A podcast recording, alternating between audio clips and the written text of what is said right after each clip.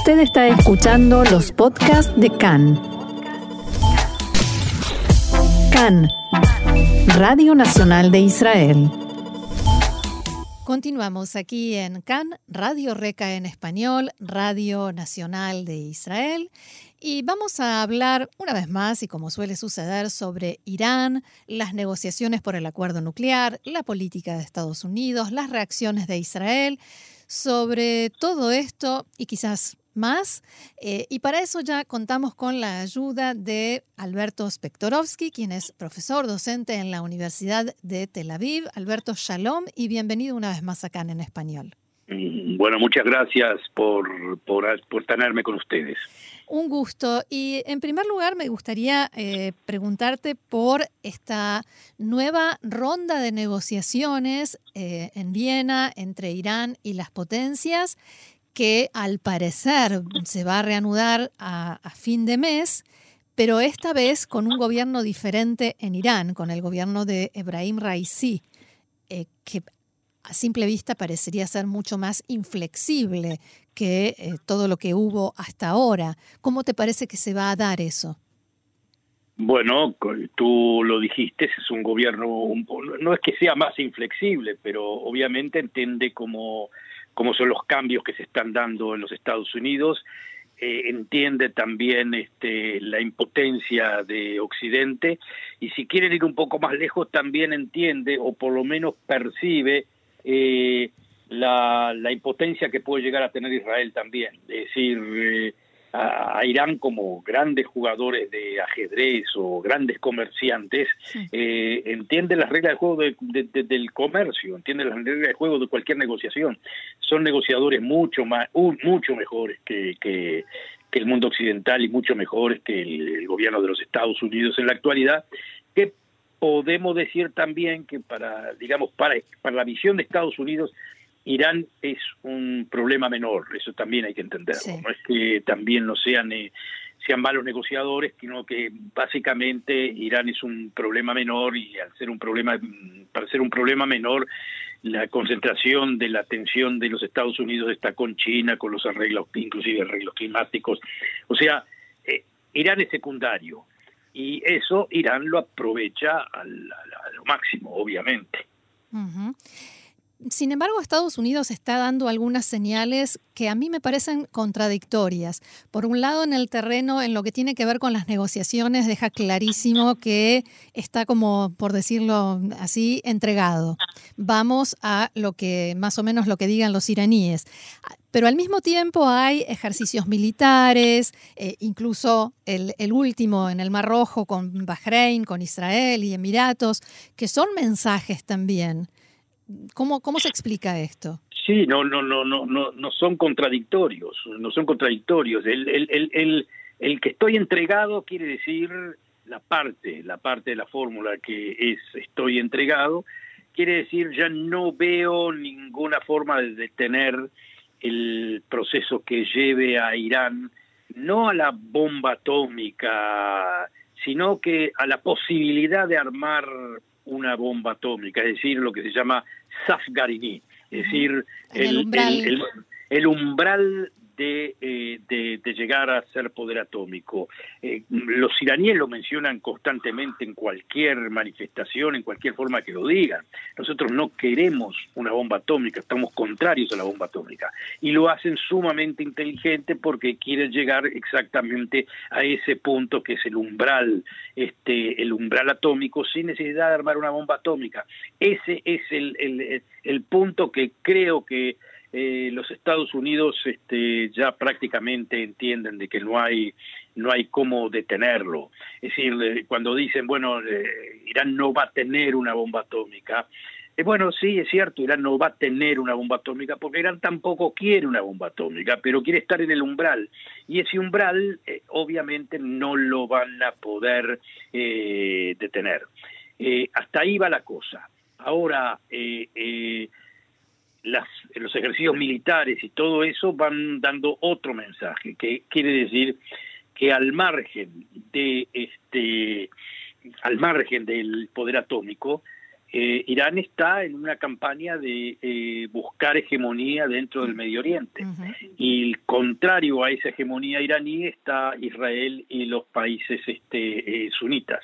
Entonces, a mí lo que me parece que me da la impresión, sin, digamos, por puro common sense, como se dice, sentido común, de que, de que lo que vamos a ver va a ser este, una confrontación en, digamos, de, de, guerras limitadas, así, irán tratando de introducirse aún más en el Líbano, más de lo que está, o, o, en Siria o en Irak, este, tratar de incitar en Bahrein. Eh, e Israel, eh, cada vez más asociados a los países del Golfo Pérsico, especialmente a los Emiratos, eh, quizás en algún momento Arabia Saudita, lo veo todavía muy difícil, pero, pero posible, este, en donde no me asombraría de que ya si no es ahora, dentro de poco tengamos bases militares dentro de los dentro de los Emiratos. Este, en una palabra, eh, Irán se acerca a nuestras fronteras y nosotros nos acercamos a la frontera de Teherán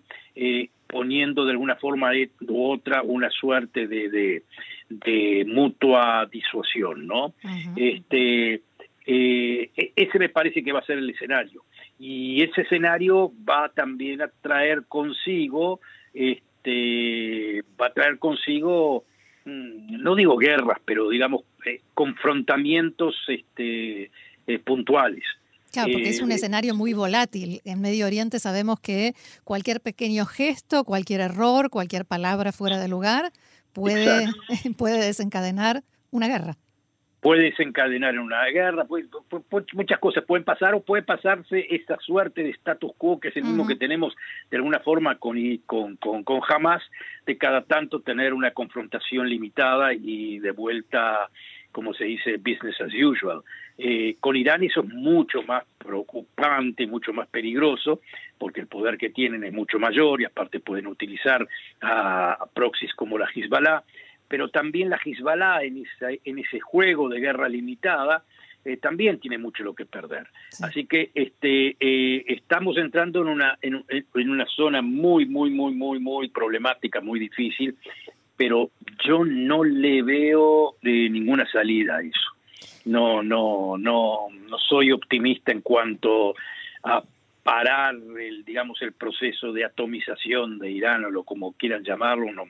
Y tampoco veo que con todas las este eh, las acciones que ha hecho Israel en la frontera con Siria eh, no, veo que se ha detenido ese trabajo de hormiga que está haciendo Irán que es constantemente no reaccionar ante nada de lo que haga Israel prácticamente y seguir con el proceso de este de armar a los proxies en todos los lugares que bordeen Israel.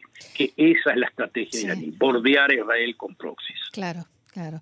Ahora, la, visita a Israel del enviado de Estados Unidos para Irán, eh, Robert Malley, eh, y su reunión con el ministro de Defensa Gantz, con el ministro de Relaciones Exteriores Lapid, con profesionales de la oficina del primer ministro, porque no se va a reunir con el primer ministro Bennett.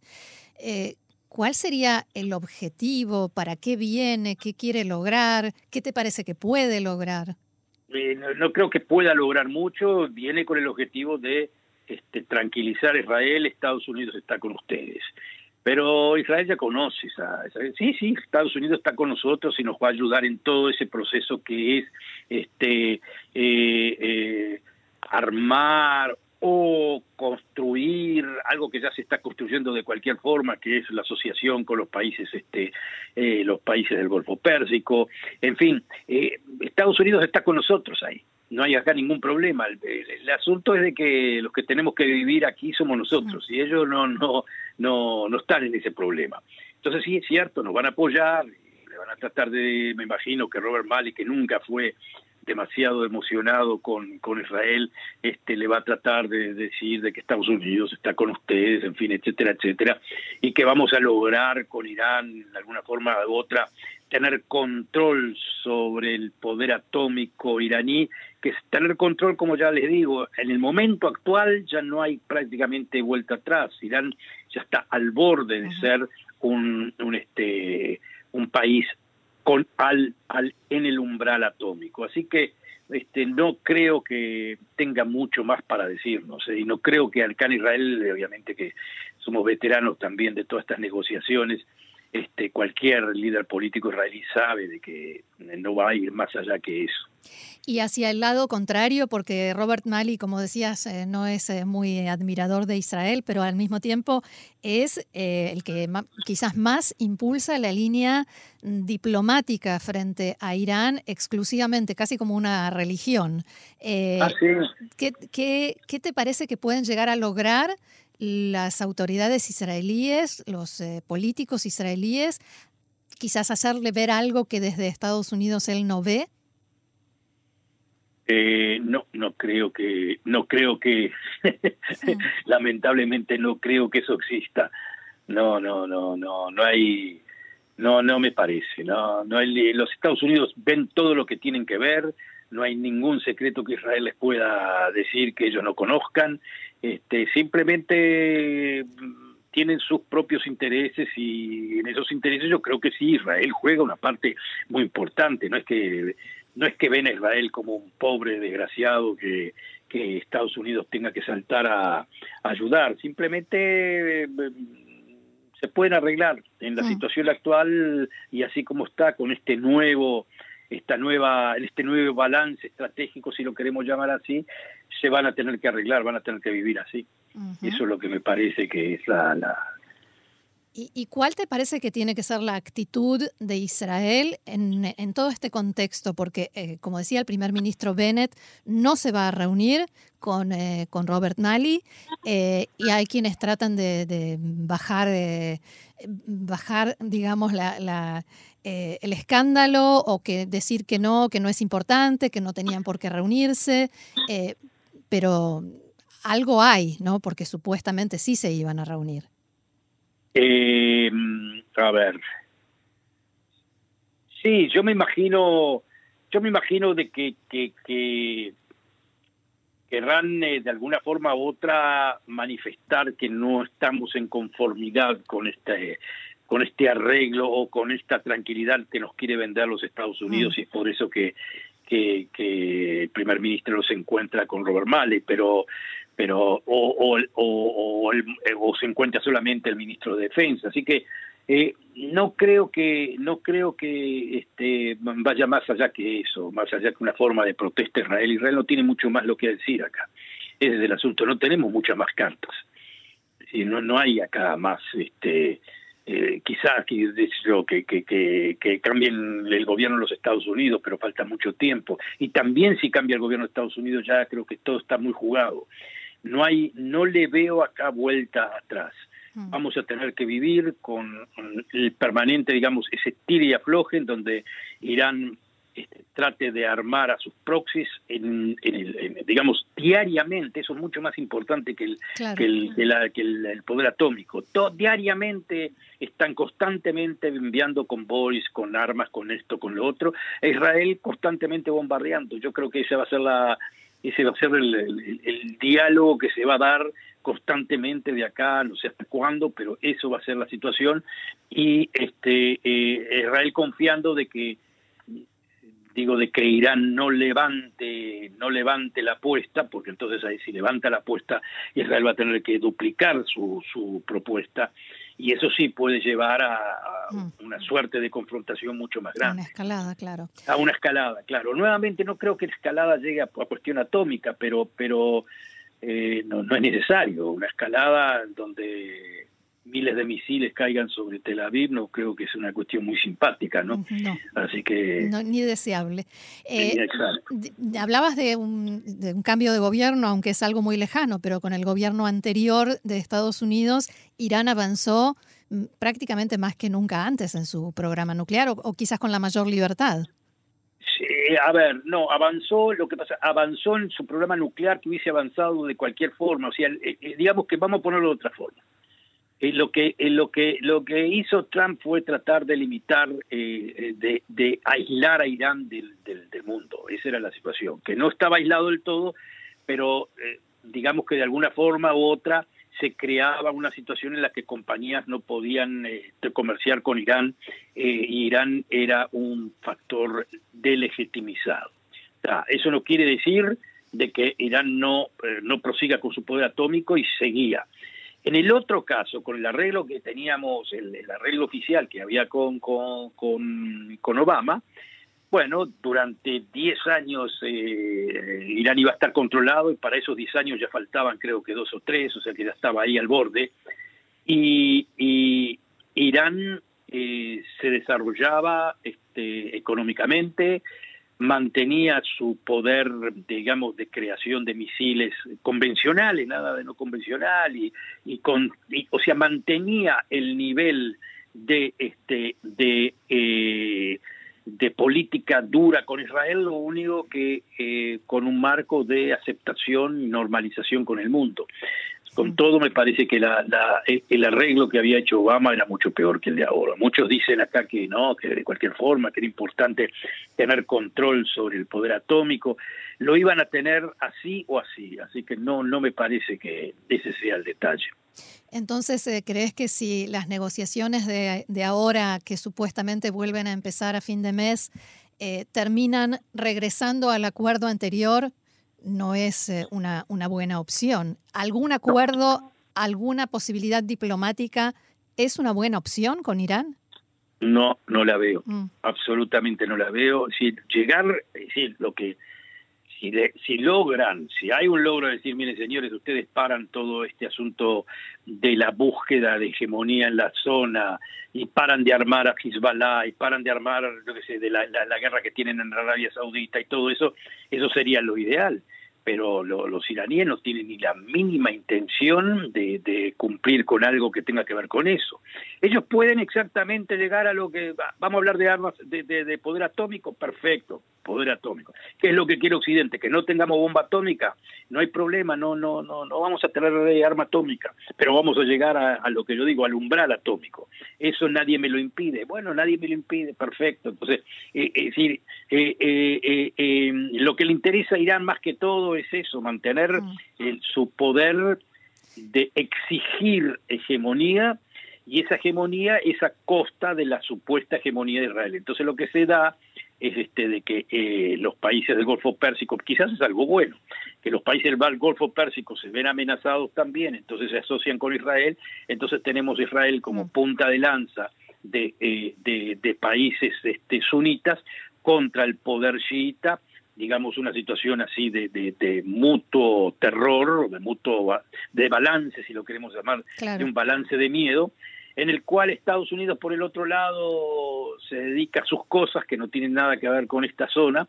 Eh, aparentemente este es el mensaje de los Estados Unidos y como diciéndole dejamos a dejamos a Israel como nuestros delegados con los países del Golfo Pérsico.